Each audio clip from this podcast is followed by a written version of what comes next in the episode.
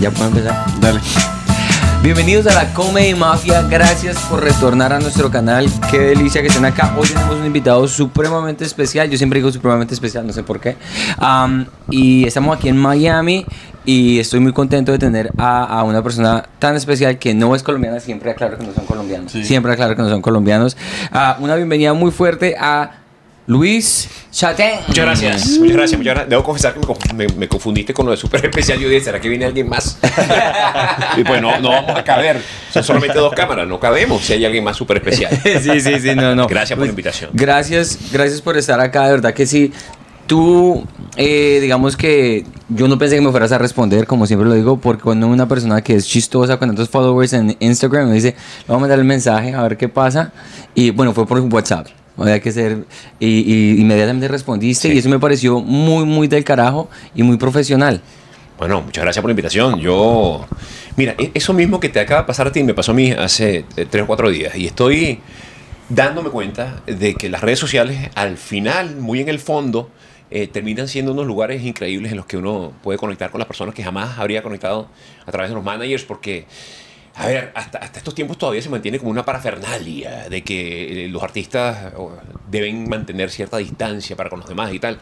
Eh, en otros tiempos habría sido mucho más complicado, pero ahora uno, además con estudiar un poquito el background la gente, ya tú sabes con quién estás hablando y con quién no. Yo en este caso tengo la referencia de ustedes por mi esposa y les confieso que todavía caminando por el pasillo hacia este cuarto, que no vamos a observar, no vamos a hacer, no vamos a hacer paneo de 360 grados para no espantar a la audiencia. Yo todavía venía pensando, y yo estoy loco, y si me, vienen- si me van a saltar, y me van a robar. Claro, porque tú eres un venezolano con muchos seguidores. de- Yo creo que tienes plata y te metes con tres mucha colombianos. plata. Tres colombianos hacer un podcast. Yo dije, por más hacer un que sea, podcast. estoy corriendo un riesgo. No, estoy feliz de estar acá. No, gracias. ¿Y cuánto tiempo llevas aquí en Miami? Seis años ya. Ya tengo seis años sin, sin volver a Venezuela y, y por estas cosas del tema del pasaporte, que a nosotros, especialmente quienes nos hemos opuesto a la dictadura en Venezuela durante tantos años, nos ha costado eh, sacar, renovar el documento de identificación, pues llevo como dos o tres años preso aquí en América. Claro, no puedes para ningún lado. No, entonces, ¿qué pasa? Que, que recorre los Estados Unidos a más no poder, dando Y vueltas y vueltas y vueltas y vueltas, y vueltas, el paso, no sé qué. Terminas yendo a, una- a unos pueblos, a unas ciudades que jamás soñaste que ibas a ir en los Estados Unidos y, y- y nada, ya debo ser uno de los más buscados acá también. Entonces, ¿tú saliste hace seis años de Venezuela por disidencia política o...? Yo, no, espérate, vamos a ver. Yo salí de Venezuela, sí, yo hice mucha oposición a, a- a la dictadura ya, desde la radio y la televisión, muy, muy fuerte. ¿Hay Todo- dictadura en Venezuela? Todo lo que puede. Mira, de- además de esas que son de esas que son súper peligrosas porque están como muy, eh, digamos, eh, toleradas en el mundo, ¿no? Son ese tipo de dictaduras que, Toleradas. que, que, ¿sabes? Son como negociables en el sentido de que se, se siguen haciendo negocios con ellas mientras no toque a tu país, pues, ¿qué importa? Entonces yo sí, yo hice radio y televisión dándole muy fuerte allá y llegó el momento en que tuve que sopesar el futuro de mi carrera eh, y mi familia y me vine para acá, a los Estados Unidos. Ya. ¿Y qué tal ha sido la transición? Bueno, ha sido dura, eh, ha, si- ha sido difícil porque, eh, a ver, cuando yo transmitía, cuando yo hacía radio allá o televisión allá, yo le llevaba muy bien el pulso a mi país. O sea, yo sabía perfectamente lo que estaba pensando la mayoría de la gente que estaba en la calle. Entonces, comunicarte con las personas o trabajar segmentos o hacer comentarios o rutinas. Yo trabajé mucho el humor político durante 22 años. Eh, digamos que lo llevaba yo muy medido. Ahora estando aquí en Miami, Miami es una ciudad que, como ustedes han visto, es multicultural. Transmitir o hacer, eh, intentar eh, conectar en la misma forma acá, tiene su código, no es que no, lo, no se pueda. Pero para alguien que, que puso tanto empeño durante tanto tiempo en la cosa política, en el tema noticioso y de actualidad, aquí descubrir qué le importa al brasilero, al chileno, argentino, ecuatoriano, al colombiano a la vez, y a los venezolanos requiere su magia. Claro, claro. Sí, porque claro. cuando tú estás hablando con un público venezolano, de pronto, o sea, ¿cómo te sientes tú comparado con un público que es cubano, colombiano? O sea, tú haces como inmediatamente la conexión de tengo que hablarles diferente, tengo que decir cosas de una manera diferente o Sí, claro, obviamente eh, cuando uno eh, sabe, estás en un festival, por ejemplo, de comedia, eh, sabes que tienes que adaptar tu- tus contenidos a, a lo más universal que, que tengas, las rutinas, o probablemente a- al humor local, a cosas que tengan que ver con lo que viven las personas en la región donde tú te encuentras. Es muy interesante porque uno ve eh, los, o sea, tú vas a hacer tours hasta por allá en Portugal, ¿no es? En Estocolmo. En O Estocolmo. sea, yo me es decir, lugares que tú dices, y, y el público es más que todo de tu país. pero espérate, el 99% de, de mi país. Entonces tú dices, impresionante. Ahora, de vuelta, como yo soy una persona mediática, Sí. entonces a mí se me acercan los venezolanos en cualquier parte del planeta. O sea, yo me subo al metro en Madrid y vienen dos personas y se me acercan, se me ponen al lado a contarme su historia. ¿Cómo fue que llegaron allá? ¿Por qué se tuvieron que ir? Entonces yo llevo conmigo maletas de cuentos muy pesados, situaciones realmente horribles, este, que tú dices, no, vale, esto en algún momento se tiene que, que- que componer y estos delincuentes tienen que pasar por la justicia porque han hecho un daño espantoso. Sí, claro, porque a ti te llega la persona a decirte, hey, mira, Sí. hace, hace cinco años no hablo con nadie de Venezuela y tú eres el señor que me hablaba de eso. Correcto. Entonces yo te voy a vomitar, o sea, es, es- Sí, es- sí. es- es de- es del dolor que se lo quieren decir a alguien. Mira, esta voz que tú estás escuchando ahora es una voz que acompañó durante casi 30 años a la gente en su país. Entonces, Claro. con esto lo que te quiero decir, cuando a mí me oyen, eso, la, gente se, se transporta al momento que iba para la universidad en las mañanas, la gente se, se- transporta a situaciones que vivía mientras me escuchaba, y la gente se transporta al acompañamiento que yo le di al país eh, en, el intento por liberarlo y, reconducirlo al, camino democrático. Entonces, siempre es conmovedor. Yo puedo estar, por ejemplo, en Texas, me bajo en Houston y el señor que me va a buscar, el chofer que me pone la gente que produce mi show en Houston, es un sujeto que era presidente de una compañía que tenía gandolas que distribuían gasolina en mi país. Y ahora está manejando este, con mucha honra pues, un carro llevando y trayendo gente. Y en el camino me cuenta su historia y cómo fue que pasó. Y son cuentos realmente duros que uno dice, mira, nada más con esto que tú me acabas de decir, tendría que caer ese gobierno completo. Con esto que tú me estás diciendo. Y yo como eso, escuché cuatro mil historias más. Claro, sí, es una cosa, digamos que tú traes eh, la historia y como ese, esa nostalgia a, a lo que solía ser como la Venezuela que... Sí, claro, que, que al menos yo, yo me fui en un momento, de nuevo, un momento en que la decisión era por mí y por mi familia. Claro. Eh, y yo estuve ahí hasta el último momento por mi país. Ahora, mi intención cuando yo me vine para acá era volver así fuera una vez al mes, pero estos sujetos supieron recrudecer el- el- la forma. O sea, uno, si yo volviera a Venezuela, por ejemplo, ¿qué hacían? Llegas, entregas el pasaporte en el, en el aeropuerto y dicen que ese pasaporte fue denunciado como robado. y te lo quitan. Y tú entras, pero te quedas ahí. Sí, queda. Claro, te quedas ¿Eh? sin papeles y ahí Sin sí. papel y no puedes salir. Claro, Entonces dije, esta, esta no, me la, no me la pienso jugar. claro. Pero bueno, es así como vamos. ¿Y tú en tus, en tus shows de, de comedias hablas sobre toda esta situación de Venezuela o no, o no lo tocas Yo, tanto? yo lo hice cuando vine para acá. Yo, yo- cuando yo llegué acá, yo seguía haciendo radio desde acá. Porque yo viví mucho tiempo fuera de Venezuela por distintos trabajos que, que hice con Univision, eh, con, con distintos canales de, de televisión en Latinoamérica, con Sony Entertainment Television. Yo siempre tuve como temporadas viviendo fuera. Y con la tecnología, yo podía perfectamente pues, seguirle hablando al país como si yo estuviera allá. Porque al final a la gente lo que le importa es lo que tú dices. O sea, tú puedes estar en Alaska, pero si estás hablando de cosas que le interesa a la gente en Bogotá, a la gente no le importa dónde tú estés. Y yo mantuve esa, ese ritmo de, de trabajo sin ningún problema hasta que ya las cosas en Venezuela se fueron poniendo tan complicadas que para mí hablarle a la gente allá, en su carro o en su casa allá, mientras yo vivía una cierta normalidad acá, ya me hacía un ruido demasiado grande en mi Claro, cabeza y me ponía a mí en la posición de estar a punto de decir una locura al aire que le podría costar este, la concesión a la emisora de radio o a las Claro. personas que trabajaban allá. Entonces dije, antes de cometer este gravísimo error, yo prefiero dejar de hacer Claro. el programa desde aquí. Sí, porque eh, digamos que ahorita con YouTube y con las redes sociales tienes de pronto más libertad de expresión en cuanto a lo que está pasando que podrías tener hace, no sé, 5 años, 10 años. Entonces, por ejemplo, Camilo tiene un, un programa muy importante de comedia donde ellos hablan de todos los problemas de Colombia y lo hacen de una manera totalmente independiente. No tienen que preocuparse por lo que Por va a decir el canal Caracol o C- eh, CNN. Entonces es como, ¿cierto? O sea, ¿cómo te sientes tú, digamos, al respecto. Sí, claro, es, o sea, es que en Colombia pa- pasa lo mismo que en Venezuela, obviamente to- todavía a un nivel más, más tranquilo, que pues los canales, todos los dueños de los canales, todos el gobierno, todos, entonces en los canales no se puede hablar mal de absolutamente nadie, si no es un problema.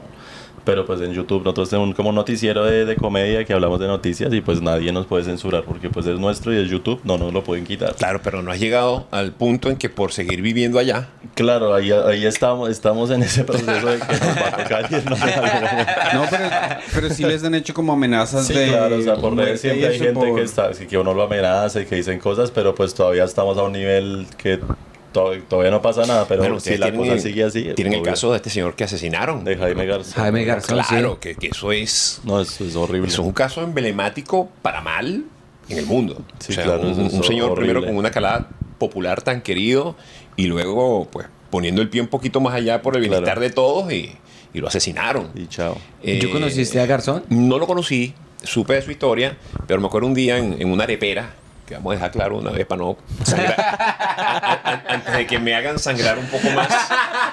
La otra fosa nasal. La arepa es venezolana. Y no, se, y no se diga más porque sangro. Porque, porque creo que a las mujeres, eh, a las lesbianas en Colombia también se le dicen Se le arepera. arepera. Entonces hay que hacer todas las Con todo el traducciones. cariño y con toda la fragilidad que tenemos en estos tiempos. En, en Venezuela es eh, cachapera. Cachapera. Cachapera. Come cachapa. Me gusta más porque es como dulcecita la cachapa.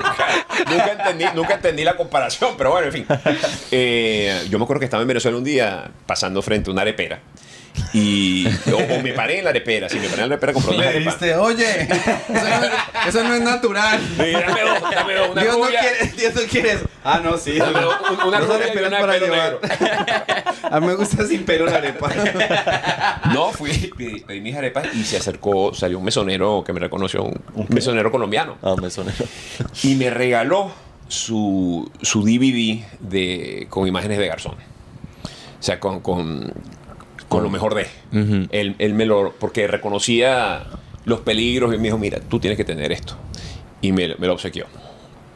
Entonces, lo que te decía ah, en el tema político, cuando me vine para acá, y yo estando ya acá, dije: Yo, yo necesito deslindarme un poco en mis contenidos de, de esto para poder mirar hacia adelante y entender que aquí tengo unas audiencias nuevas y diferentes.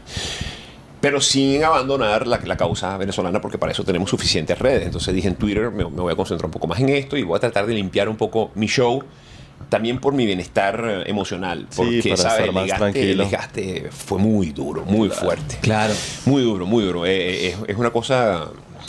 Ah, yo me imagino que ustedes aman a Colombia a rabiar, como yo, yo amo a Venezuela. Entonces, ve- ver a tu país y a tu gente pasar por una cosa así, tu propio bienestar no es suficiente para dormir tranquilo. Totalmente. Entonces, estando aquí, me fui a hacer radio en una emisora acá durante casi dos años, sabiendo que el público de acá no era un público exclusivamente venezolano y eso me iba a obligar a ejercer, a poner el gimnasio aquí arriba, a trabajar para... para Más- más para- universal. Exactamente, pero es una cosa multicultural. Y eso me hizo mucho bien. Y por eso mi show, el show que tengo ahorita de stand-up que estrené en noviembre apenas, le puse básico, porque es un intento por retomar esos contenidos básicos que estaban despojados de, de cualquier cosa política, sino que iban un poco más a lo universal. Me encanta, me encanta, súper. Y ah, yo vi en tu canal en YouTube que tienes un masterclass. Sí. De, ¿Y es de comedia el masterclass o es...? Mira, yo, yo al final me he dado cuenta que, que yo lo hice con la intención de, claro, mi, mi trabajo es comunicacional y yo nunca me dediqué a- al periodismo, por ejemplo, ¿no? No es tampoco un masterclass dedicado exclusivamente para los comediantes. Yo creo que es como una fe de vida de, de cómo hice yo las cosas en mi andar creativo por mi carrera. Entonces yo, yo comencé imprimiendo franelas hace muchos años, unas franelas que por cierto compraba en Ibagué. Entonces en- las mandaba a comprar en Ibagué donde hacían, al menos en aquella época, las franelas más espectaculares del planeta. Y yo, y sí, entonces me las, yo hacía los diseños con mis socios en Venezuela, las mandaba y me las mandaban ya para acá, a Caracas. Y, y el masterclass es contar un poco cómo hice yo, sin pretender dar clases de cómo se hace, porque es solamente como yo lo hice. Eh, desde mi paso por esa parte un poco más de comerciante, el arribo a la radio, el tipo de radio que, que hice, el tipo de televisión que hice, los libros que publiqué y, y el teatro que empecé a hacer con, con el stand-up. Y cuando lo terminé, me di cuenta que en realidad lo que le estaba dejando era el relato, la narrativa de, de mi vida profesional a mis hijos y mis nietos. Para que ellos lo sepan de primera voz, lo sepan de mí. Y lo colgué en YouTube en mi canal para que cualquiera que, que quiera saber un poco más lo encuentre ahí. Súper. Sí. ¿Y cómo, ¿Y cómo comenzaste tú eh, a transicionar de radio a, a stand-up? ¿Y si fue como natural o alguien te dijo, no, tú tienes que No, hacer lo que pasa es stand-up? que, a ver, yo, yo, cuando yo empecé a hacer radio, yo lo hice muy intuitivamente, bajo la premisa que traía de las franelas que yo hacía, que era hacer cosas diferentes a lo que hubiese fuera. O sea, eh, siempre eh, irrumpir con, con novedad, con sorpresa. Y estamos hablando de un tiempo en que no existía internet y no existía la- las mismas antenas parabólicas estas para ver satélite, eran escasas. Entonces estamos hablando de- de- de unos tiempos en los cuales poder venir acá a los Estados Unidos y ver y escuchar cosas era llevarte a tu país una cantidad de información que allá no, no se recibía. Y, y yo empecé exper- experimentando con la radio cosas distintas, improvisando personajes. Yo, mis programas de radio eran a la medianoche, Oh. de, de 12 a 3 de la mañana. ¿Tenías algún censu- alguna censura o algo? Nada, ninguna. Sí, no, no el, que, el que escuchaba me escuchaba, me escuchaba. El que me escuchaba, me escuchaba por error. Sí, o sea, Sí, te va escuchaban de, de mentes esquizofrénicos que estaban despiertos a esa hora. Mira, en Venezuela eh, eh, impusieron por ley que a las 12 del mediodía y a las 12 de la medianoche hay que poner el himno nacional. En la Ah. radio y en la televisión. En Yo creo que el que me seis. escuchaba a mí era porque estaba buscando el himno. porque por alguna razón quería escuchar el himno y de repente aparecía yo. pero, pero luego, luego apareció Letterman en mi vida. David Letterman. Claro. Cuando yo veo a Letterman por primera vez, yo digo, ya, o sea, este sujeto le da forma y le pone orden a todo lo que yo he querido hacer en mi vida. O sea, todos estos experimentos que yo venía trabajando, este señor los conoce bien, los ha mejorado por un millón y tiene este programa. Y cuando vi eso dije, yo quiero hacer late night. Mm. Entonces mi, mi aspiración a la televisión siempre fue late night. Yo tuve dos programas de género late night. Eh, bueno, tres, dos en Venezuela y uno en Latinoamérica con Sony Entertainment Television, Oh, wow, grande. que se llamaba Ya Mediodía en China. Y, y cuando yo veo este formato, digo, esto es, empiezo a hacer mis monólogos, empiezo a entender la forma de escribir los chistes de un monólogo, prestando atención a los monólogos de Letterman. O sea, yo, yo los estudiaba. O sea, yo veía Letterman todos los días de mi vida grabado en mi casa. Y viviendo aquí en Miami, por cierto, trabajando con Univision, decidí dos cosas. Una, publicar un libro con todo el material que había escrito yo en los últimos tantos años para la radio, que lo tenía guardado. Y lo otro era llevar esa experiencia del monólogo de un late night al escenario atreviéndome a hacer stand-up. Pero a mí me daba pánico aprenderme esos 10 minutos. Entonces, nada más imaginar que tenía que hacer 15, ya era, no, esto no va a suceder nunca. Pero me atreví y lo hice.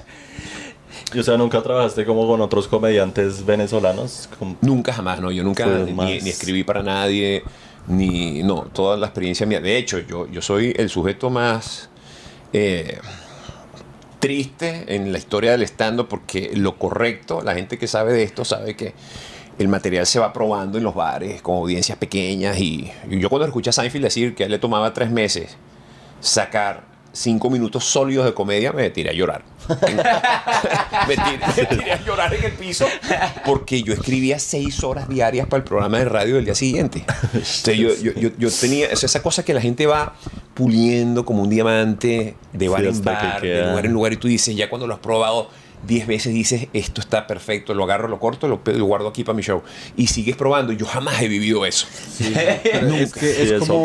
Howard Stern. O sea, es que Jerry Seinfeld yo lo vi, yo lo vi digamos, el año pasado. eh, componiendo un chiste del, del Donut Holes. O sea, ¿por qué se llaman huecos dentro de la dona si son la bola? Deberían llamarse bola. de- pero ese chiste se lo inventó hace 35 años. Pero él le sigue moviendo Buscando las, la- las tuercas, pues. Imagínate tú. Mientras que personas como Howard Stern, que salía a radio cuatro horas al día, les toca, de- o Mel el Brooks. Mel- cuando Mel Brooks empezó a, a hacer shows en los Catskills, entonces le decían, venga chino, el, el cantante llega dentro de una hora y media, entonces usted le toca salir y hablar por hora y media.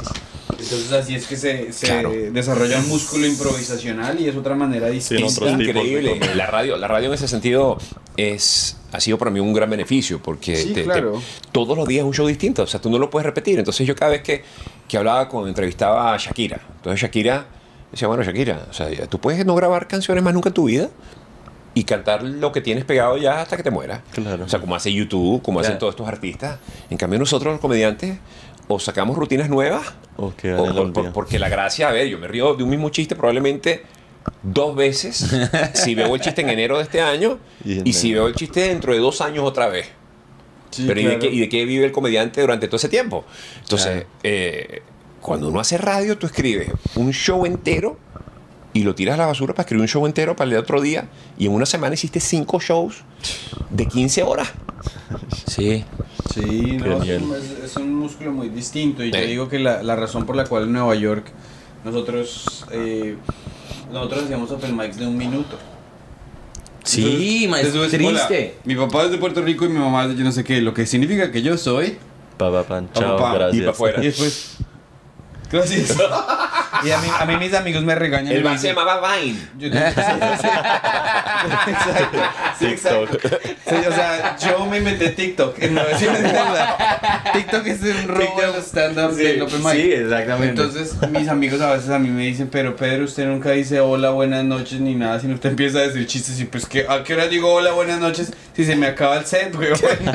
Increíble. tiempo. Te enseña yo, esa todavía economía. tengo ese, yo todavía tengo ese rezago, pues que yo no... Sí, sí. Pero por eso, por eso el stand-up gringo es tan, es demasiado efectivo. O sea, es Sí, pinch, sí, sí. risa, pin, Sí, risa, pin, correcto, risa. correcto, pero yo creo que si la persona tiene la ética de buscar el mejor tipo de material, el hecho de que, de que, porque la razón por la cual nosotros tenemos públicos de 5 minutos a 10 minutos es porque hay 4.000 comediantes en Nueva York, es decir, hay que rotar a la gente. Ajá. El- y el público lo establece el club. Pero si, si uno tiene un público, por ejemplo, eh, si uno por, por la viralidad de las redes o algo así, uno tiene un público que le pide una hora, pues uno mismo desarrolla el acto. Claro. O sea, Claro. entre más tiempo tenga, pues más puede practicar desde que uno no sea perezoso. Porque si una persona es famosa, puede ir y decir como que. ¡Ah, carapinga! Sí, claro. No sé por qué, no sé por qué le dije de manera venezolana. Es que no conozco, es que no conozco gente viral que hace eso en Colombia. tú lo ¿Hay- sabes. ¿Existen? Sí, claro. ¿Sí? Sí. Yo fui, yo fui hace poco, estuve en Nueva York y fui, fui a, un, a un club a ver stand-up. Tenía mucho tiempo que no hacía eso. Y me fui a este lugar y lo que más me sorprendió, bueno, por supuesto, era... era ¿En qué lugar estabas, Habían, oye, ahora no recuerdo el nombre, pero habían, eh, las funciones eran como de ocho comediantes. O sea, tú entrabas y veías a ocho. Showcase, que se llama. Ajá. Y lo que me impresionó fue que todo el mundo estaba Mark Norman, Mark Norman, que es un duro. que es un duro. De pronto estás en el Comedy Store. No fue No, ahí. porque él sabría. New No. York Comedy Club, de pronto. Pues, te lo voy a buscar ahora. Pero, pero lo que me impresionó fue ver que llegaran todos con tantas anotaciones, Ah, todo el mundo ya con el cuaderno. con tantos papeles Sí, y cosas y sí, tal, sí, sí. que yo en mi vida había hecho eso. Porque, porque para mí un obligado era aprenderme mi show. De hecho, el show que estoy haciendo ahora ya, ya forma parte de la rutina porque ya me lo sé. Pero yo empecé en Nueva York haciéndolo. Yo dije, ah, bueno, yo también voy a tener mi chuleta acá. Nosotros llamamos chuleta, que es el, La ¿no? el memo. ¿no? Y Sí, la es pongo un- ahí. Es un pedazo de carne. Y yo, sí, sí. Carne de cerdo. Maldita, te voy a llamar Torre de Babel. y empiezo yo y digo, me fue un momento, además, es que si no hago esto va a estar hasta mañana a mediodía y la gente ríe. Entonces, Pla, pla, pla. Pero me impresionó ver que, que todo esto duro, de verdad, estaba Janine Garófalo. Y le fue malísimo. Es que, ya- es que Janine Garofalo es más mala. ¡Qué mala! Yo no sé qué pasa. ella como siempre le va 20. mal, eso no Yo solamente la, esa noche. siempre la es como que... Oye, pero qué- Parece- es como un gnomo ahora. Ella, ella, ella se, de la, del- del éxito que tuvo al principio, loca. la, la hizo mala comediante al final. ¡Qué locura! Sí. Me impresionó eso, me, me impactó. ¿Sabes por qué? Porque creo que es el único disco de comedia que yo he comprado. El de Janine. de Jenny Garofalo. Garofalo lo tengo aquí Claro. en mi celular. O sea, no tengo además nadie. Y la vi, me pareció tan mala. que yo dije, ¡No! Yo, yo creo que el ejemplo de. El mejor ejemplo de. De comedia de Nueva York. Bueno, Mark Norman es un muy buen ejemplo. Jim Gaffigan. Jim Jim Gaffigan hace una premisa y le pone como 15 remates. Es un genio. Que uno dice, y es porque ellos crecieron así en, en, en- en- ese estilo de comedia. Y es bueno ver a Jim Gaffigan teniendo un mal set. que Claro. tú puedes ver eso en Nueva York. Él va a un... Cuando yo lo vi tres veces que entraba al show y, oh, I'm gonna do 10 minutes, se montaba y la primera o la segunda vez era, uh, Jim Gaffigan está yendo, le está Le yendo está mal. yendo mal. Te da como esa perspectiva de los comediantes, no siempre les tiene que ir bien. No, no, no, no. Sí, es más, claro. es más, la gente, yo alguna vez a, a alguna persona que estaba comenzando, yo le dije, tú no sabes lo importante que es que te vaya mal. Es importantísimo que te vaya mal. Por muchísimas razones. La primera es para que no sientas que, que esto no es lo tuyo y que vas a fracasar y que... Porque uno, de verdad, una de las sensaciones de derrota más espantosas que yo he vivido en mi vida es un mal set. O sea, es, es regresar a un cuarto como este. de- de- después de haber fracasado. ¿Sabes? horrible. Y que uno, uno se cuestiona desde el ADN hacia arriba por qué carrizo yo llegué a este mundo a hacer este daño. y al día siguiente te va buenísimo y dices, yo vine a este mundo a claro. hacer esto porque soy un príncipe en esto. Claro. O sea, eh, la bipolaridad de este oficio es... Sí, sí, de un Mira, voy a momento... utilizar una palabra que no sé si, si tendrá algún sinónimo en Colombia, pero solo por despistar la voy a usar. Descollante. Descollante. Descollante. Descollante. Algo descollante no es esto, hermano. Ah. Ah, no, no, no. Algo descollante es algo inmenso. Es, al- es algo. Oh. Mira el tamaño. El, el éxito de este señor es descollante. Ah, Te ya, regalo esa palabra para que no Gracias, sé. no es descollante. No sé en inglés cómo se pronuncia. Eh, de- eh, descollation. Oye, a- ayer nos estaba explicando alguien que los venezolanos se refieren eh, a, a otra persona y le dicen vergolario. ¿Qué es eso? No, no, eso es más del Zulia, vergatario. Vergatario. Se presentaron en, el oral. Se presentaron en el oral. Eh, sí, sí, sí, pero, sí, sí. sí, pero alguien nos dijo que vergatario y yo qué es de Vergatario es como descomunal, es como descollante. Descollante. ¿Cómo estuvo, ¿Cómo estuvo tu show en Miami? Vergatario. Vergatario. Vergatario es como que, bueno, pues. Está Pero eso es del Zulia. Del sur. Ah, Sí. Oye, cuando vuelvas a Nueva York, se salúdanos y te llevamos a shows. y Por favor. cosas en- en- Yo tengo presentación ahora en mayo. Ah, qué bien. No, no, chévere. espero Sí, que vayan. Sí, te Para podemos que- ir a... Mire, lleva, llévate a Jim Gaffigan para que no se sienta mal. ¿En, en dónde te vas a parar en Nueva York? En el Broadway Comedy Club. Ah, Ah, nice. eh, Súper, súper. Allá. Allá, nos- allá es donde nosotros tenemos, ah, traemos un headliner, un acto principal mensual más o menos, que ha sido más o menos colombianos. O sea, hemos hecho más que todo colombianos como Camilo, como los que estamos haciendo Franco Bonilla, Ibrahim Salem. Pero conociendo ya a la gente aquí en Miami, eh, es muy bueno saber que hay otra gente que uno no tiene que simplemente traerlos de Colombia, sino que hay más gente acá donde se puede hacer. Sí, claro. Aquí está este muchacho, oye, que, que lo está haciendo fantástico. Se llama Marco. Marco eh, eh, es de origen cubano, sus padres. El día que fui a ver eh, allá en Nueva York, ese, él, me sorprendió que, que él estaba en- entre el grupo donde estaba Mark Norman. Y él está haciendo su- sus rutinas en inglés y lo está haciendo muy bien. Él vive aquí en Miami. ¿Cómo Ah, se sí. llama? Fíjate que tampoco se me acuerdo. Te dirán, oye, este tipo sí es cretino que no le hace. No se sabe No, no, no, no, se lo sabe, pero no le hace promoción a nadie. Ahorita cuando dejemos de grabar, no, miren, se llaman. El tipo más egoísta del planeta. Bueno, Con razón sangra tanto. ¿Y tú, tú haces stand-up en inglés o, o- o cero? No, nunca, nunca lo he hecho. Dale. Pero lo- te lo juro que lo voy a hacer. Así sea una vez antes de morir, lo voy a hacer. Sí, Porque ¿cuándo- debe cuándo- ser un reto. ¿Qué, qué fecha vas a estar en Nueva York? Es el 20 y ta- 18 de mayo, creo que es. Hasta solo un, No solamente un día. solo un día y te Sí, vas pues, me voy a Colombia. Después te vas para Colombia. Sí, voy a Colombia. Una, ojalá que alguna vez cuando vayas coincidas por ahí, porque Santi tiene eh, shows en el New York Comedy Club. Ah, en, Entonces, en Santi- Nueva York, si lo quieres hacer en inglés en Nueva York, ahí te tengo, de, o sea, porque yo llevo haciendo este show como seis años Ajá. y ahí es donde la gente como que ha venido a hacer headliner sets en 45, 50 minutos en español, el reto de nosotros es haga cinco minutos Sí, en sí, inglés. Y ha sido... Sí. Camilo es una de las personas... Camilo, es que si hubiésemos sabido que querías hacer eso, ayer, eh, ayer, ayer yo estoy haciendo un show de headliner. La próxima vez que yo venga, si estás acá, vienes y haces cinco en mi show. Dale, dale, dale. Claro dale, que dale. sí. No, no, no, te- tengo que atreverme. Sí, hay que hacerlo. Sí, sí, sí, tiene que ser una experiencia. Claro. Yo le preguntaba a Carmen, a, a Carmen Lynch, que, que Carmen está haciendo eh, eh, también comedia en español. Sí, ¿no? sí, sí. Entonces le estaba preguntando por la diferencia entre en el cerebro, por- por- porque todo funciona distinto, las rutinas tienen un, un orden diferente. O sea, ¿cómo haces para que sea funny en inglés y funny en español? Y bueno, eso es haciéndolo.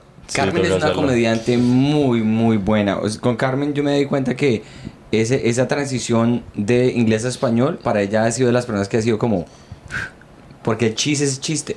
Sí. Entonces ha sido como muy, como Pedro, Pedro también es chiste, chiste. Cuando tienes que, cuando es como es un personaje o la energía, tra- la transición es un poquito más difícil. Sí. Lo mismo más storytelling. Yo Sí, soy sí, más. claro, es mucho más pero difícil. entonces, si, si, si es storytelling, la transición es más fácil porque es No, como, no, no, no. sé. Pero entonces, por ejemplo, los problemas que tuve yo, porque cuando ellos me dieron la bienvenida cuando yo fui a Colombia, y yo, el, pri- la primera vez que me paré dije, yo voy a traducir mi set. Pero el ritmito de, de Estados Unidos en español no, No cuadra ni a patadas. no cuadra. Entonces te voy a dar un ejemplo. Yo tengo un, eh, uno de mis chistes como más antiguos y que, que- que siempre se ríe la gente. Yo digo eh, en inglés, yo digo, em, when I was born, when I was born, my mom, my dad was 26 and my mom was 16. So I'm my mom's firstborn and my dad's first felony. O sea, el, el ritmo está bien. Claro. Pero yo me fui a Bogotá, yo dije, cuando yo nací, mi papá tenía 26 años y mi mamá tenía 16. Entonces soy el primer hijo de mi mamá y de mi papá el primer delito. Y la gente me miró como que... Este baboso porque... ha- O sea, número ¿Qué es uno, porque habla así, así como... ña, ña, ña, ña, ña, ña. Sí. ¿Y qué me importa, weón? Todos, todas nuestras mamás tenían 17. como que- Sí, sí, sí. Todos sus papás son criminales. Sí. Es- ¿Sabes que este show que yo estoy haciendo ahora es un show que nació en los Estados Unidos y se ha presentado a los Estados Unidos? O sea que el que lo va a ver, aunque sea venezolano, vive en los Estados Unidos. La primera presentación que hice fuera de los Estados Unidos lo hice hace como tres semanas en México. Sí. Y cuando empecé a contarle a, a la gente que estaba en México con todo lo que significa nuestra Latinoamérica, que es el mismo desorden, Sí. Con, con- con las aspiraciones de gracia que, que tenemos quienes vivimos en América, yo tenía como una lucha constante acá por, porque funcionara. Porque de verdad eso, eso, ay, gran cosota, o sea, ella era menor de edad, es el pan nuestro de cada día. es verdad. Pero lo interesante es entenderlo, adobarlo y que funcione. Claro. Es que, por ejemplo, tú y yo tenemos... ahori- Ahorita yo estaba viendo tu TikTok, entonces tú estabas hablando de que cómo culos van a ser un quién quiere ser millonario en un país como, como ese. Exacto. Yo tengo una versión... eh, yo tengo una versión... eh, o sea, un chiste que es... Yo estoy diciendo lo mismo con el chiste y es el mismo show, pero es el, el, el remate es americanizada la- En el, que yo, en el que yo le digo a los gringos... eh, en Colombia trataron de hacer ese show, pero se les olvidó la diferencia que, que por ejemplo, un, un millón de, de dólares son como 5 mil millones de pesos. Entonces es- el juego es como que la palabra billón aquí es simplemente mil millones. Entonces yo estaba haciendo Ajá, ese juego ajá, ajá. y les dije en Colombia eh, el- la primera persona se ganó como 400 mil millones de pesos. Entonces, le- o sea, es una exageración. Entonces les tocó cambiarle el nombre a quién quiere ser secuestrado. Exacto. es, es eso. Pero si yo le digo eso a un público bogotano, me dice, eso es mentira, baboso. Sí, obvio. Eso no existe. ¿Sí me entiendes? Sí, sí, sí, sí. Entonces es un desafío el, Sí, el- el sí, llevar, el llevarlo sí, a, otras, sí. a otras partes. Ese switch. Y bueno, y aquí en Miami nadie habla inglés.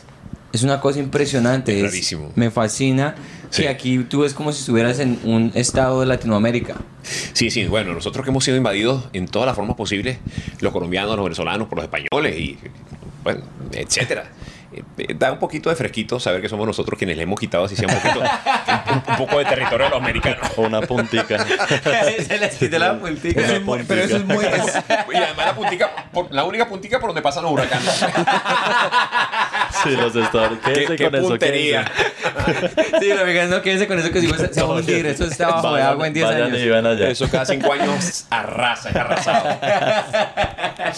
pero es un muy buen apunte que sí nos estamos apropiando de... Poco a poco, claro. Claro, hay mucho territorio por conquistar, pero, pero ahí, va- ahí vamos. Ahí Hay va. mucha, hay mucha gringa por, hay mucha gringa por Exacto. conquistar. Dios mío, Mucho los, los, los- los cuerpos de esas mujeres de aquí en Miami es increíble. son re locos. Increíble. Una locura, una locura. Eh, Claro eh, que viniendo de Venezuela, a mí me parece- No, bueno, Venezuela No, de de la mise. Pero a mí, a mí el, me acabas de recordar, no sé por qué me apareció la imagen de, de migración. La- cuando uno llega al aeropuerto acá, esa, esa, esa cola inmensa que uno hace, yo cada vez que hago esa cola, le voy viendo el rostro.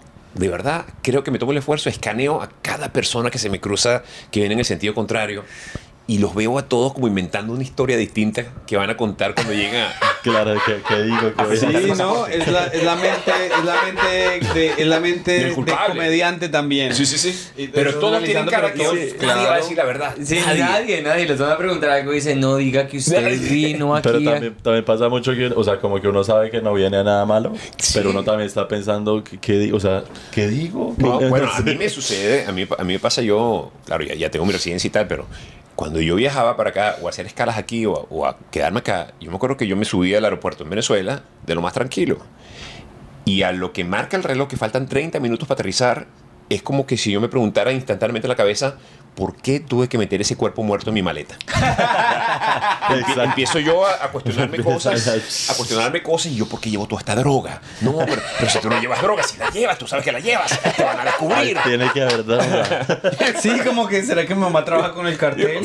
¿Por qué la dejé empacarme la maleta?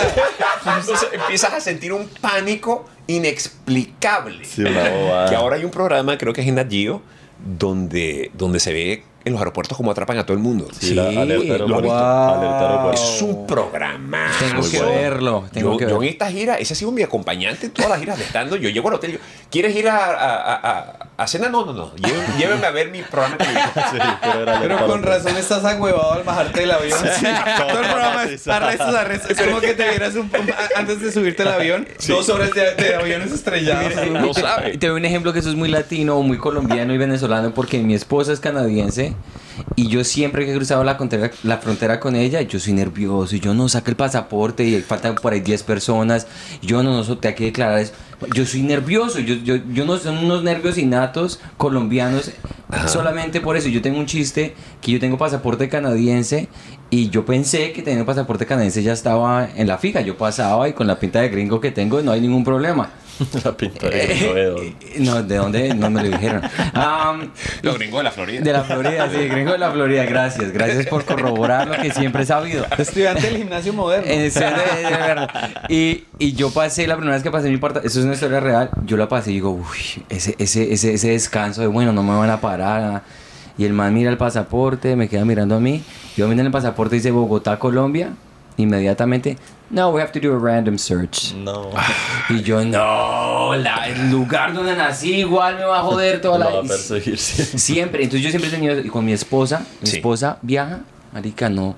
Estaba ella con el gato en el aeropuerto, no lo declaró, siga. Pa'lante. Y yo, marica, ¿cómo? Yo tengo un gato, yo me vuelvo mierda, yo lo declaro 30 veces. Sí. Eso es como muy colombiano, como muy... Es ah. muy nuestro, muy nuestro. No, no, no, no te azotes con ese látigo, no eres el único. Eso, eso, eso, eso, eso- eso nos pasa absolutamente a Todo todos. Más, Yo he, hecho, yo he hecho cola aquí en el aeropuerto de Miami y han pasado sujetos tatuado hasta, hasta en los testículos, con un moicano, con 15 piercing acá, una señora muerta atravesada en la oreja. Y llega y pasa adelante. Y vengo yo con mi cara de cualquiera y vaya al cuartico. Pero tú sabes que es más humillante todavía. Cuando te mandan al cuartico en uno de los países nuestros. Ah, en uno de Latinoamérica. Y tú dices, ah, no, esa sí no te lo voy a Sí, permitir. no. no yo. Esa no te la voy a permitir. No, señor. No, señor. Llámeme a mi embajador. ¿Sabe quién soy Tú yo? no me vas a mandar un cuartico en Colombia. Tú no me vas a mandar un cuartico en Buenos Aires, en Argentina. En Miami puede ser. Pero en México, en México, por ejemplo, sí, sí, eh, conozco amigos míos que han ido a hacer algún show de comedia en México y los han devuelto. O sea, los, los miran y dicen que usted qué viene a hacer, lo meten al cuartico. Ajá. Y dice, chao, usted no puede entrar a este país y los devuelven a, ¿A Colombia. quién? Imagínate. ¿A quién le pasó eso? A Andrés Torres fue el último que le pasó. Oh, wow. O sea, llegó, publicó en Facebook, estoy feliz, Ah, la oportunidad de la Claro, vida. claro, claro, claro. Que, que no le dejaron ir a trabajar, pues. No, no, igual no lo dejaron porque dijeron, ¿usted qué? ¿Quién es? Y yo, ¿qué? Y no, y le revisaron papeles. Claro. Y dijo, no, que soy comediante, que no sé qué. Uy. Dijo, no, no, no puede entrar. Sí, es verdad. sí, En Colombia, digamos, si tú llegas igual, o sea, no sé, bueno, ser colombiano no importa, pero una persona que vaya a hacer algún tipo de actividad también te pueden decir, no, muchas gracias, de vuelta. Lo que pasa es que eso es el criterio de cada Sí, país. claro. Sí, sí. Eso Sí, haciendo nada. también al diablo. En Colombia hay un eh, personaje que se llama el, el diablo. Es un cuentero. es un- a mí me parece que es un excelente persona, excelente comediante. Y él dijo que en México lo, lo, lo trataron re mal. Y, y- pero me dice el diablo, yo le di en la jeta así fue puta policía. y después me dice, no, y después me dejaron pasar. Y hice mi show, señor. Eso es Latinoamérica. Porque usted hace eso aquí en Estados Unidos. No, No, sale. no, No, se no. queda por 10 años en la cárcel, weón. Sí, sí, sí, sí, sí, sí. Pero el diablo, es, pues el diablo es colombiano. No, No, se, va a dejar, no se la va a dejar montar. De-. Esas son cosas que nada más hace el diablo. Sí. ¿Cuál ha sido el país más como más difícil para entrar? Tú que has viajado por todo el mundo, que ha sido como más exigente, más raro, más Bueno, mira, yo, yo raro Holanda. O sea, Holanda, Holanda, no sé si era raro en todas formas por la forma del aeropuerto. O sea, el aeropuerto de Holanda parece sacado de una película de Stanley Kubrick. es, es- es- todo tiene los colores naranja, pero desde el mismo lugar donde tú pones tu computadora para pasar el detector de metales es todo como raro. Eh, eh, eh, es todo como la, la naranja mecánica. Es un, un lugar que tú dices, "Oh, Dios, interesante. ¿Qué me fumé? Y sales de ahí el tren, y el tren, el tren está ahí mismo, entonces te montas en el tren, el tren casi que te deja en el lugar donde sellas el pasaporte. Eh, es curioso. El otro es Paraguay. Paraguay es impresionante porque es el lugar donde menos he caminado yo de la puerta del avión hasta el lugar donde te sellan el pasaporte. Ustedes habrán vivido, o sea, el maratón que significa llegar aquí al aeropuerto de Miami. Sí. O sea, Miami es Tú tienes prácticamente que alquilar un Airbnb dentro del aeropuerto para dormir y seguir caminando al día siguiente. O sea, eso es largo, largo, como una carrera de... de- deberían ponerte unos puestos de Gatorade para que tomes un Gatorade y sigas caminando y caminando y caminas y caminas y caminas. En Paraguay te bajas del avión, es el tubito este por, por donde sales y sales, das dos pasos y está ahí la taquilla. O yo, yo no puedo creer. Estoy en la cámara escondida. Es impresionante. O sea, salí, un, dos, tres, plan, y su pasaporte. Y yo, ¿what? Y si te falta cualquier cosa, tienen una taquilla ahí al lado donde te lo sacan. No, en serio. Donde te lo sacan. O sea, te falta una cuestión de visa, de tal hora. Tú vas ahí, a la esquina, y ahí te lo resolvió. Y, Pero este lugar es maravilloso. Paraguay. Paraguay. Wow. Sí, señor. Yo esperaba eso de Argentina de pronto, pero ¿cómo es Argentina? Ah, Argentina es precioso, me encanta Argentina, me, me parece fenomenal. En Argentina yo di el único show de stand-up en mi vida que he dado con el público de pie, Ush. como si fuera un concierto de rock, Oh, wow. en un local que se llama Niceto Club. Niceto Club es un lugar... Ni seto ni asiento. Niceto- No, me retiro. No, por favor, Yo, tra- yo trabajo más de- nada que agregar. Yo trabajo de guionista eh, en, en- en un coso de televisión, entonces lo estamos haciendo por Zoom. Y yo, pues uno tiene que soltar chistes. Y yo cuando estoy haciendo un chiste muy malo, ya me apagan el micrófono por, por 30 segundos. Entonces ya, ya como que ya estoy condicionado, ya, ya estaba apagando. Pedrito hace un buen chiste, bueno, muchas gracias, ya aquí cumplí con mi trabajo. Por eso estuvo malo. ¿Y cómo es? ¿Y todos estaban parados Mira, igual? ese lugar increíble porque yo llegué y no me dio chance de... Llegué muy sobre la hora del show. Entonces me, me llevaron directamente al camerino y cuando me dicen, estamos listos, vamos afuera, yo escucho la pista mía para salir y a lo que salgo me encuentro el lugar, habían como 700 personas, pero de pie, Dios como si fuera un concierto de rock. Y yo dije, mi madre. La energía de ese show es una cosa que yo jamás volví a vivir. Porque literal era la gente de pie. A ver, yo en Venezuela presenté toneladas de conciertos en todos lados. O sea, ese es el público que yo vi cuando presenté un, un concierto de los fabulosos Cadillacs, ¿no? o, o de Aterciopelados, o como fuera. Pero esta era la primera vez que yo, yo tenía que mantener a esa gente de pie en, en- en un estado de ánimo de, de rock. La energía. Uy, Más nunca tuve un show difícil. con la gente de pie. Sí, porque la comedia como tal, tú vas y es un, es, digamos, a mí el teatro, la gente que hace teatro se me hace muy impresionante también porque no están tomando cervecita o de pronto toman nada, pero la comedia tiene como ese tipo de toma algo, relájate, desiníbete. Cuando van a ver es como una obra de teatro o como así, de pronto allá si estaban parados pues estaban tomando algo. Eh, pero los teatros a mí es algo que me, se me hace muy como... ¿Será que el chiste va a ser muy verde? ¿Será que el chiste va a ser muy... ¿Sí me entiendes? O sea, porque tú vas a un comedy club y ahí dices cosas que no dirías sobrio, a la gente sobria. Ajá. Y digamos que los teatros es eso. Eso es, la gente estaba parada pero estaba tomando. Sí, claro, claro. Ah, bueno, interesante lo que estás diciendo, porque yo, yo me he presentado con los dos públicos, ¿no? Con el público de teatro y con el público de, de bar. Y a mí, yo me acostumbré mucho al público de teatro. O sea, el público de teatro, que es gente que está realmente concentrada en ver un show. Y en el silencio y en la oscuridad que es tan necesario, como ustedes saben, para, para hacer stand-up. Porque, a ver, el que se haya presentado alguna vez en un lugar con luces encendidas o a las 12 del mediodía, Mm, sabe que eso es como subir una carreta a un, a un- a un- al Everest. O sea, Sí, es sí. empujar para arriba, o sea, es ponerle una dificultad innecesaria al espectáculo. Pero en el público, bueno, que es donde, se, donde nace el género, que es el público de estos bares, como, ¿no? Como el Comedy Cellar, y este, que es, oye, mesas pequeñas, siempre el- cerca. El techo es así de alto. Ajá. Y es más, más- hasta Uy, es un poquito más bajito. se encierra la y energía. su- o sea, la energía está súper y, y la gente está bueno y tiene sus cositas para picar y tal. A mí, la primera vez que me presentaba en, este- en estos lugares, cualquier cosa que me distrajera o distrajera al público, me, me hacía un ruido en, en mi presentación. Hasta que luego lo fui entendiendo. Menos en un lugar aquí, en los Estados Unidos, en Atlanta, donde estaba yo en mitad del show y de pronto la barra estaba en un lateral. Y este sujeto que estaba en la barra decidió preparar una merengada frozen que el sonido inundaba el lugar. Y yo me paro y volteo así. Y se para y. Bueno, voy a seguir. Y entonces resulta que el avión. No.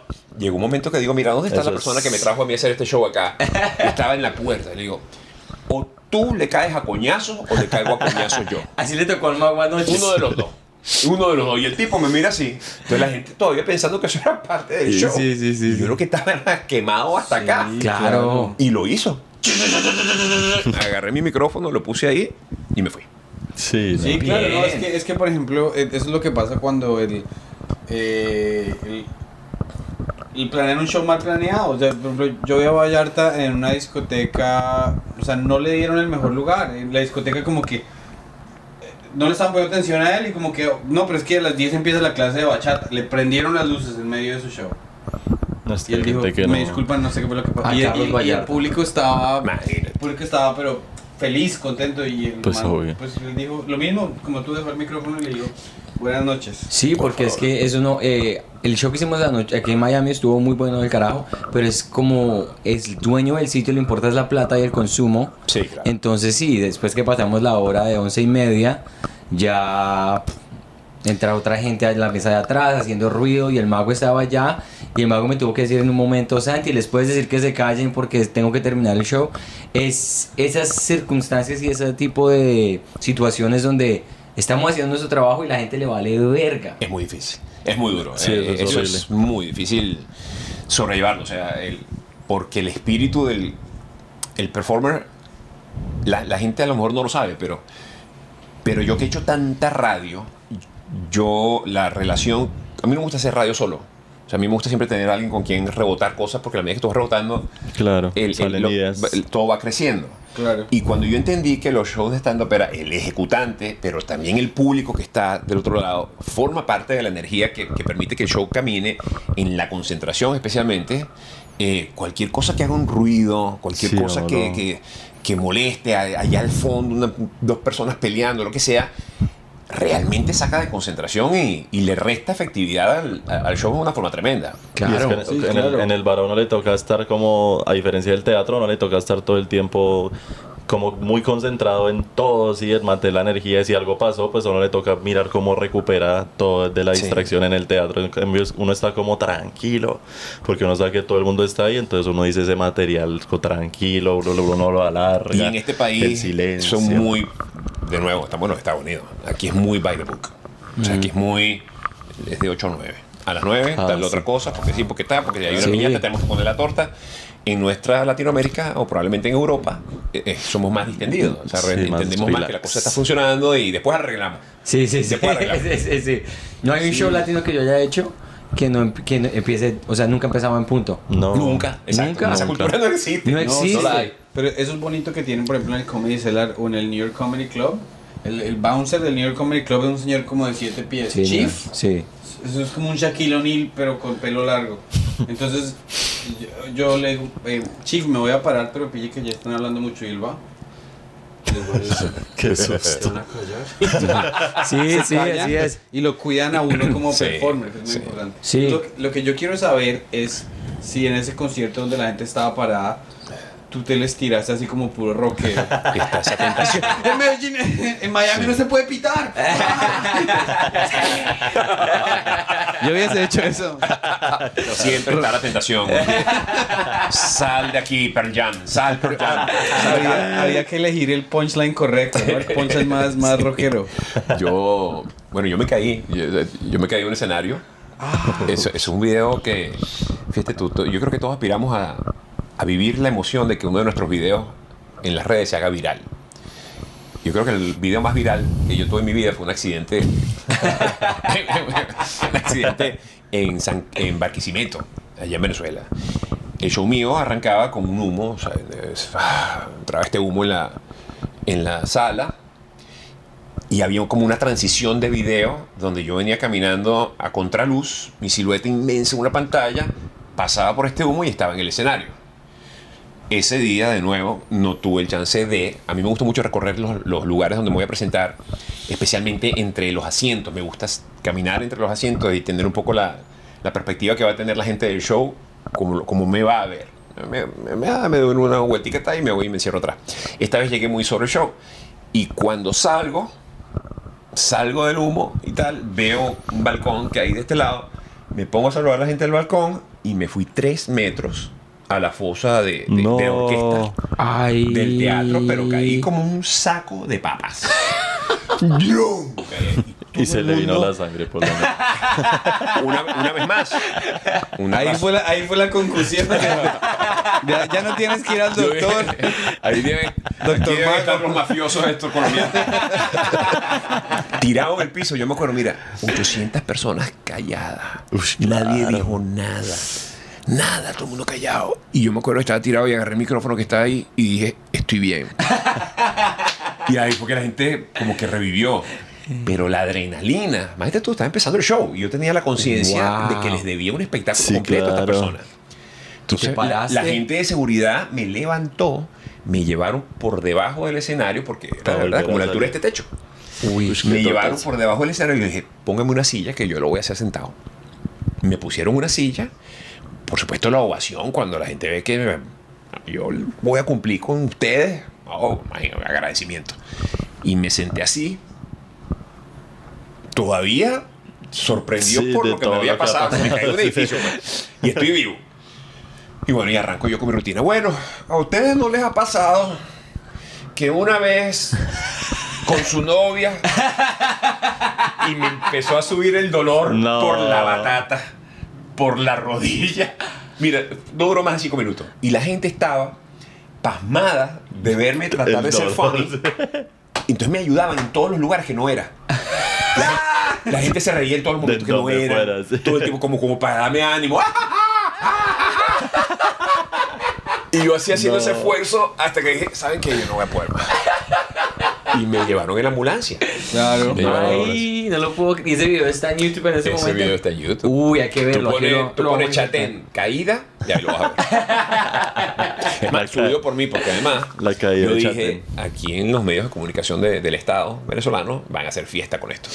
Dije, yo te dije, déjame subirlo yo primero. Claro. Antes que nadie lo suba para que yo primero me reí yo de mí. Sí, claro. aquí no es que tú no, yo me reí yo de mí. Sí, sí, sí. Entonces subí ese video y a los tres meses, cuatro meses después volví al teatro, a ese mismo lugar. Ellos, ellos a manera de chiste, porque se presentan muchísimas cosas, un, un teatro bellísimo.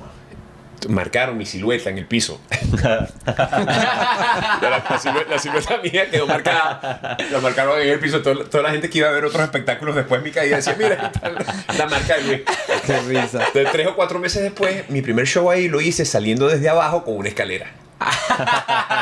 Entonces me trepé qué en la escalera y saludé. Qué bueno. Ah, qué Qué bien. chévere. ¿Y cuál es tu. En, en cuál lugar añoras presentarte más? No, en Venezuela, definitivamente. Sí, sí, sí. sí, a Yo, yo, yo sueño con, con hacer otra vez un show en, en Venezuela. Yo, yo, yo le tengo prometido a la gente que cuando esta tragedia pase, yo voy a hacer una gira gratuita por el país. Ush, Oh, wow. O sea, yo quiero recorrer eh, nueve, diez ciudades gratuitas donde se pongan los tickets a- a- para que los canjeen en el tiempo que sea e ir a celebrar, porque yo necesito Claro. volver a hablar con la gente, volver a recorrer el país. Mira, yo, yo antes viajaba tanto por Venezuela. Cuando yo hacía el país, el, el- el programa de radio de televisión, cuando vivía allá, si no estaba girando, por Latinoamérica o por Europa, estaba girando dentro del país. Yo no me bajaba de un avión. Pero eso te da la grandísima fortuna de conversar con tu gente en tu país, en todos los rincones del país. Entonces tienes una visión muy cercana a lo que realmente está pasando por el propio testimonio de la gente. Y eso lo extraño muchísimo. O sea, e- e- esa gente, yo siempre, a ver, yo, yo- yo lucho mucho con las personas que dicen, oye, a ti el tema de la fama te molesta, que se te acerquen. Mira, el que no le gusta la fama, el que no le gusta que se le acerquen a la gente es una persona que no merece estar ahí. Claro. Porque sí es verdad que hay incomodidades en ciertos momentos, especialmente cuando uno está en un restaurante o lo que sea. Pero luego los privilegios que te da el ser un personaje conocido, que es que la gente se te acerque, te demuestre su cariño, te, te cuente sus cosas. Hay, terminas representando para las personas algo que, que uno tiene que agradecer y, y que es mucho más grande probablemente que lo, que lo que uno mismo estaba planeando, Sí. que era una razón de satisfacer su necesidad de hacer comedia, de expresarse creativamente. Ahí hay eh, una misión superior que uno no debe menospreciar. Sí, y, y es que hay momentos que son incómodos, pero le toca a uno. Por ejemplo, ayer una señora se estaba tomando una foto y tenía unas tetas enormes y casi se le sale una. Y me dijo, discúlpame que se me sale la teta. Pues, pues bueno, si me toca aguantarme esa teta ahí, pues Sí, bueno, toca, ¿no? claro. Que lo manoseen a uno. Cómela rápido, rápido. pero- No me vaya a pedir que se la firme, que se la firme. Bueno, vamos a firmarla. ¿Cómo se llama este nuevo show que tiene? Eh, básico. Básico. Ok, Básico. ¿Y, y tiene, tiene un hilo narrativo? O... El, el show, sí, el show pasa mucho por mi relación con mi esposa. eh, porque estos dos, a ver, estos, estos tiempos de pandemia, eh, mucha gente hizo shows digitales. Eh, yo no quise nunca porque a mí me parecía como que algo contra, contra comedia, eh, hablarle a personas en una pantalla de, de una computadora, ¿sabes? O, o escucharlos reír a destiempos o, o atendiendo al bebé. Yo, yo no quise pasar por eso, sí sé que mucha gente lo hizo y con mucho éxito. Entonces yo pasé casi dos años sin, sin recorrer un, un- un escenario. Y, y ese tiempo, pues me, sí hice radio y escribí para la radio toneladas de material que tenían que ver con el COVID. Al momento que finalmente empecé el show, ya todo el mundo había quemado su material de COVID, ya la gente estaba hasta aquí, hasta el COVID. Yo tenía como tres tomos de chistes de COVID que nunca usé. Yo que pensé, pensé que lo iba a usar y nunca los usé jamás porque ya hasta yo mismo estaba obstinado del COVID. Claro, claro. Entonces, eh, hay mucho paso en mi relación con mi esposa, hay mucho todavía del, del paso mío por acá por los Estados Unidos, porque no deja de ser eh, anecdótico lo que nos sucede a nosotros acá. Yo no sé hasta cuándo vamos a estar hablando de eso, pero, pero sigue siendo un, un- un recurso. O sea, la gente como que no se cansa y nosotros no nos cansamos de hablar de las dificultades que, que encontramos en adaptarnos a las nuevas culturas. Sí. Y especialmente eh, yo estoy disfrutando una vez más viajar y vivir. Porque ustedes todos saben que nosotros sin cosas que nos pasen no tenemos nada que contar. Entonces no podemos quedarnos en nuestras casas encerradas. Nosotros tenemos que ofrecernos hasta para ir a llevar la ropa a la tintorería a ver si pasa algo. Sí, sí, sí, Sí, claro. ¿no? Y, y- de ahí obtenemos el material. Sí, sí, sí, en la casa En el encierro, pues aparecerán cosas eventualmente, pero llega un momento que tú dices, no, yo necesito tomar el avión. Y ahí vuelve otra vez una nueva rutina que yo pensé que jamás en la vida iba, iba a hablar más de aviones. Pero siempre hay algo nuevo que contar con los aviones. Claro, claro, claro. Sí, claro, nosotros estábamos ayer en, en el, eh, en el avión a mí, y a mí se me ocurrieron tres, como tres chistes estando ahí. Y en están el- buenos los Eh, chistes. ¿En el que, yo, avión? que yo te escucho a ti hablar de aviones, te escucho a ti hablar de aviones, a él hablar de aviones, escuchar todo, todo, todo el mundo tiene algo que decir sobre aviones. y todo a mí me encanta porque no sé si a ustedes les suceda como comediantes que son, que es ver cómo alguien puede vivir las mismas cosas que uno vive y mirarlas con un lente diferente. Sí. ¿no? Que es como decir, "Ah, ¿cómo yo no vi eso que Sí. está diciendo él? Sí. ¿Cómo no vi eso que está diciendo él? ¿Cómo él está contándolo que conté yo, pero lo cuenta diferente y funciona mejor? O sea, eso, eso, volver a esas rutinas eh, para mí ha sido importantísimo.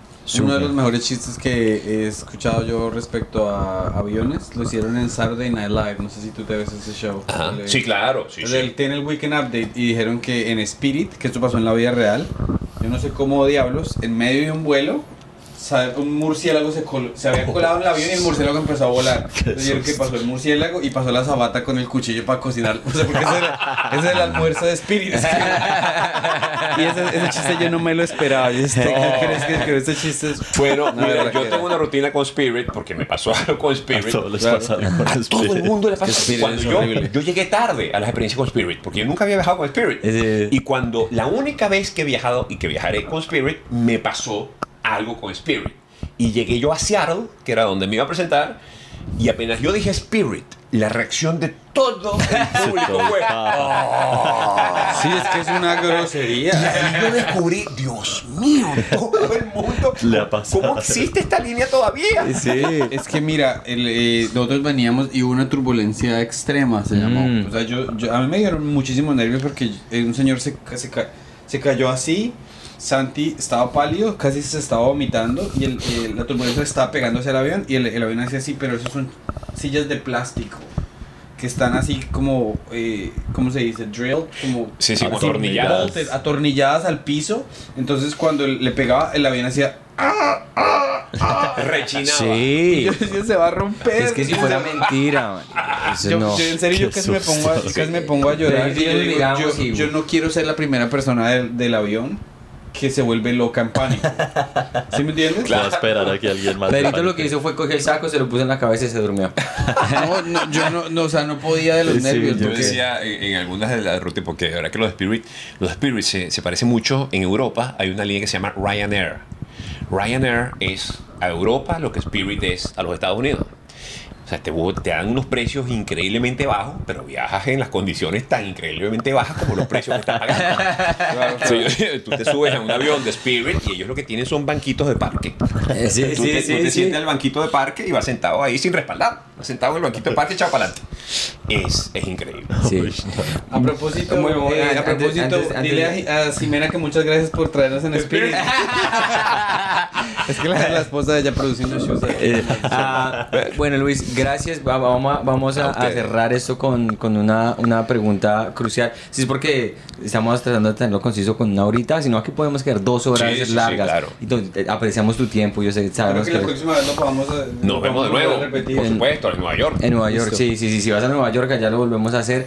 Am, ahorita que estás en Miami haciendo comedia y pues estás viajando por todos los Estados Unidos, am, ¿has visto que el talento eh, nuevo esté creciendo a una tasa más alta por lo que hay más stand-up por todo lado? Hay más stand-uperos ahora en el 2022 que había hace tu, 10 años, 11 años. Bueno, a ver, yo, yo he trabajado, yo vengo trabajando desde hace muchos años con nuevas generaciones de, escritores, de guionistas, de, bueno, por el mismo tema de que yo trabajaba en radio y en televisión, entonces vengo teniendo roce con gente muy, muy talentosa que, que se dedica a esto. Ahora, ¿qué sucede? que estamos viviendo tiempos en los cuales el stand-up ya es, ya ha tenido una mayor penetración en el mercado latino, no solamente aquí en los Estados Unidos, sino en Latinoamérica, en Colombia, en Venezuela, en Argentina, en España. En España hay gente tremendamente talentosa. Sí. Entonces, probablemente lo que está pasando es que se van abriendo plazas para gente muy buena o con mucho potencial de ser mucho mejor de lo que ya es, con una facilidad distinta a la que había antes. Entonces, estam- estamos disfrutando del talento de, de nuevas generaciones con una facilidad mayor a lo que costaba verlos o que encontraran su nicho, su, su espacio en tiempos anteriores. Hay gente muy, muy buena. Ahora tenemos hasta canales dedicados a la comedia, Sí, exclusivamente a la comedia. Siento que en Latinoamérica, por ejemplo, por conversaciones que sostuve hace poco en México, que parece insólito, México que es un- el DF, una ciudad tan grande, se quejan los comediantes en DF de que no tienen suficientes espacios para presentarse. Oh, wow. Imagínate tú, o sea, teniendo una de las ciudades más grandes del mundo, que tú dices, bueno, pone 10 Cualquier bar. aquí, 10 allá y todavía faltan 100 más. Sí. Eh, es un digamos es un tipo de, de entretenimiento de, de- de arte que todavía está en, fr- en franco crecimiento siento yo. Y en todos sus niveles se van abriendo espacios. En todos sus niveles los que están aprendiendo los que están intermedios y los que se van consagrando. Claro. Y yo creo que sería muy bueno para nosotros, pero no sé si las redes están interesadas como Univision, esas cosas, en que hubiese como un, un Letterman, pero en español. Bueno, ahí está esa grandísima dificultad. Mi sueño al venirme para acá era eh, hacer un show de, de late night para, para el mercado hispano en Univision. Ese fue mi primer approach a Univision y por eso me trae Univision a trabajar a mí acá. Pero no entiendo por qué. Yo creo, creo que es por esa.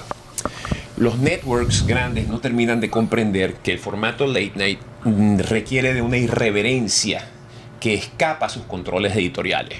Claro. Ellos están predispuestos a que los latinos en los Estados Unidos tenemos que ser unos sujetos que tenemos un humor muy básico bajo y no permiten que sus programas sean los transgresores que deben ser, especialmente ahora con la competencia digital que Sí, hay. claro que hay. Si yo me pone, tú me pones a mí, a don Francisco, con todo el respeto y el cariño que, que siento por ese señor, que, que ha hecho una carrera inmensa, un monstruo de la comunicación, pero que no maneja códigos que, que, de- que despierten la imaginación de las nuevas generaciones. Me lo Él va a tener a todo el mundo bobito. Viejo, o sea, no Sí. va- no- nadie lo va a ver. Sí. En ca- ¿Por qué? Porque, no porque, no porque se acuesten a dormir, sino porque a esa hora van a estar en la tableta viendo cosas divertidas que están haciendo Claro, todos cosas ustedes que sí en- sus Claro. respectivos canales. Entonces, para competir, tienes que darle un espacio a estas generaciones a que hagan las cosas que ellos sientan que tienen que hacer y los resultados van a ser distintos. Claro, sí, eh, o sea, ojalá hubiese ese espacio en donde, por ejemplo, tuvieses tu, tu show y entonces, eh, mediante podcast, mediante entonces conociste a Camilo, entonces ahora Claro. Camilo viene a hacer stand-up en el... Claro. o bueno, lo que Sí, ustedes claro. hicieron en Colombia con stand-up underground. Sí. Porque ellos les creció el canal muchísimo por propio. podcast y ellos, los- y ellos eh, hicieron como 60, 70 capítulos en los que hacían el featuring de chicos nuevos haciendo sus 5 minutos. Y entonces, sí, al final de cuentas como que nos va a tocar es No inventarnos a- necesitamos- a yo- todos yo- a inventarlos. Yo creería que no necesitamos Univision o Telemundo o ya ese, esa, como esa, esa, ese medio de comunicación para llegar a la gente. Yo creo que YouTube lo mató. Yo Sí, creo sí, que, yo sí. creo- el internet. tú- Sí, no, no, ya, ya están tarde, ya están tarde. No dejan de ser eh, otra plataforma Claro. que, que efectivamente tiene todavía cuenta con millones de, Sí, sí, sí, de tienes razón, audiencias. O sea, to- todavía son muy fuertes. Claro. Y yo creo que en su supervivencia, los accionistas de esas empresas tendrían que cambiar, dar un golpe de timón muy rápido para aprovechar en su decadencia eh, el tiempo que, que pueden tener para ellos mismos transitar al digital. Claro. O sea, ellos necesitan abrir sus mentes. Ya el mundo, el mundo cambió rudamente en los últimos cinco años. Eh, Sí. ellos tienen Sí. que cambiar también. Sí, es sí, que lo que antes, pasa sí. o sea, antes la televisión era lo único. Sí, o sea, no había claro. más. Ahora hay demasiadas opciones para uno mostrarse al público. Sí. Y lo que pasa es que, por ejemplo, un show como Saturday Night Live sí tiene ese eh, origen irreverente en el que eran los muchos de los escritores son chicos de Harvard que escribían un periódico ahí todo loco en Harvard y hacían lo que se les, se les daba la gana en Harvard y el, es una combinación de escritura de chicos de 21 años que escriben lo que se les da la cochina gana y las otras mitad son estandaperos y el otro poquito son improvisadores. Entonces es gente que vino a romper las reglas. en un horario que comercialmente no significaba nada para los networks aquí en los Estados Unidos. Exactamente. Que dijeron, bueno, tenemos eso que está muerto ahí, que no perdemos nada dándole espacio a estas personas. Y, y con esa libertad crecieron y despojarles de esa libertad era imposible porque significaba tirarlos a la basura. Claro. Fíjate tú, yo, yo creo que uno de los grandes esfuerzos que se está haciendo hoy día en la televisión americana por, por adaptarse es el de Saturday Night Live. En la gráfica, en los talentos nuevos, en, la- en- en los sketches, en el público al que están apuntando con, con los distintos sketches. Fíjate, el, el propio Jimmy Fallon. Jimmy Fallon, en mi opinión, desdibujó lo que era el formato tradicional del late night Sí, sí. para adaptarlo más a la cuestión de Instagram, a la cuestión lo a la brevedad del TikTok. Sí, sí, ¿no? Lo Claro. descolló. Sí, lo, des, lo, des- lo- lo Ah, lo descolló. descolló. Lo descolló. Es un, es un vergotario. Un vergotario descolletante. Bueno, Luis, gracias, de verdad, Gracias. por haber estado acá, por compartir. Bueno, Luis. Yo, Sí, yo soy el que está sangrando. yo, yo sangro y él pierde la noción de todo. No, de verdad, muchas gracias por haber compartido este Gracias. ratico con nosotros.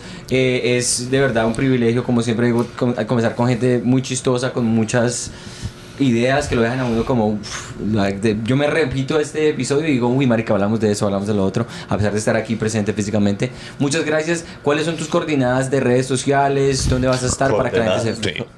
sí coordenadas eso se dice no, No, digo coordenadas. coordinadas. ah, ah, coordinadas sí qué pena qué Yo, pena yo no digo nada. Yo, yo, si yo, si él dice coordinadas, son coordinadas.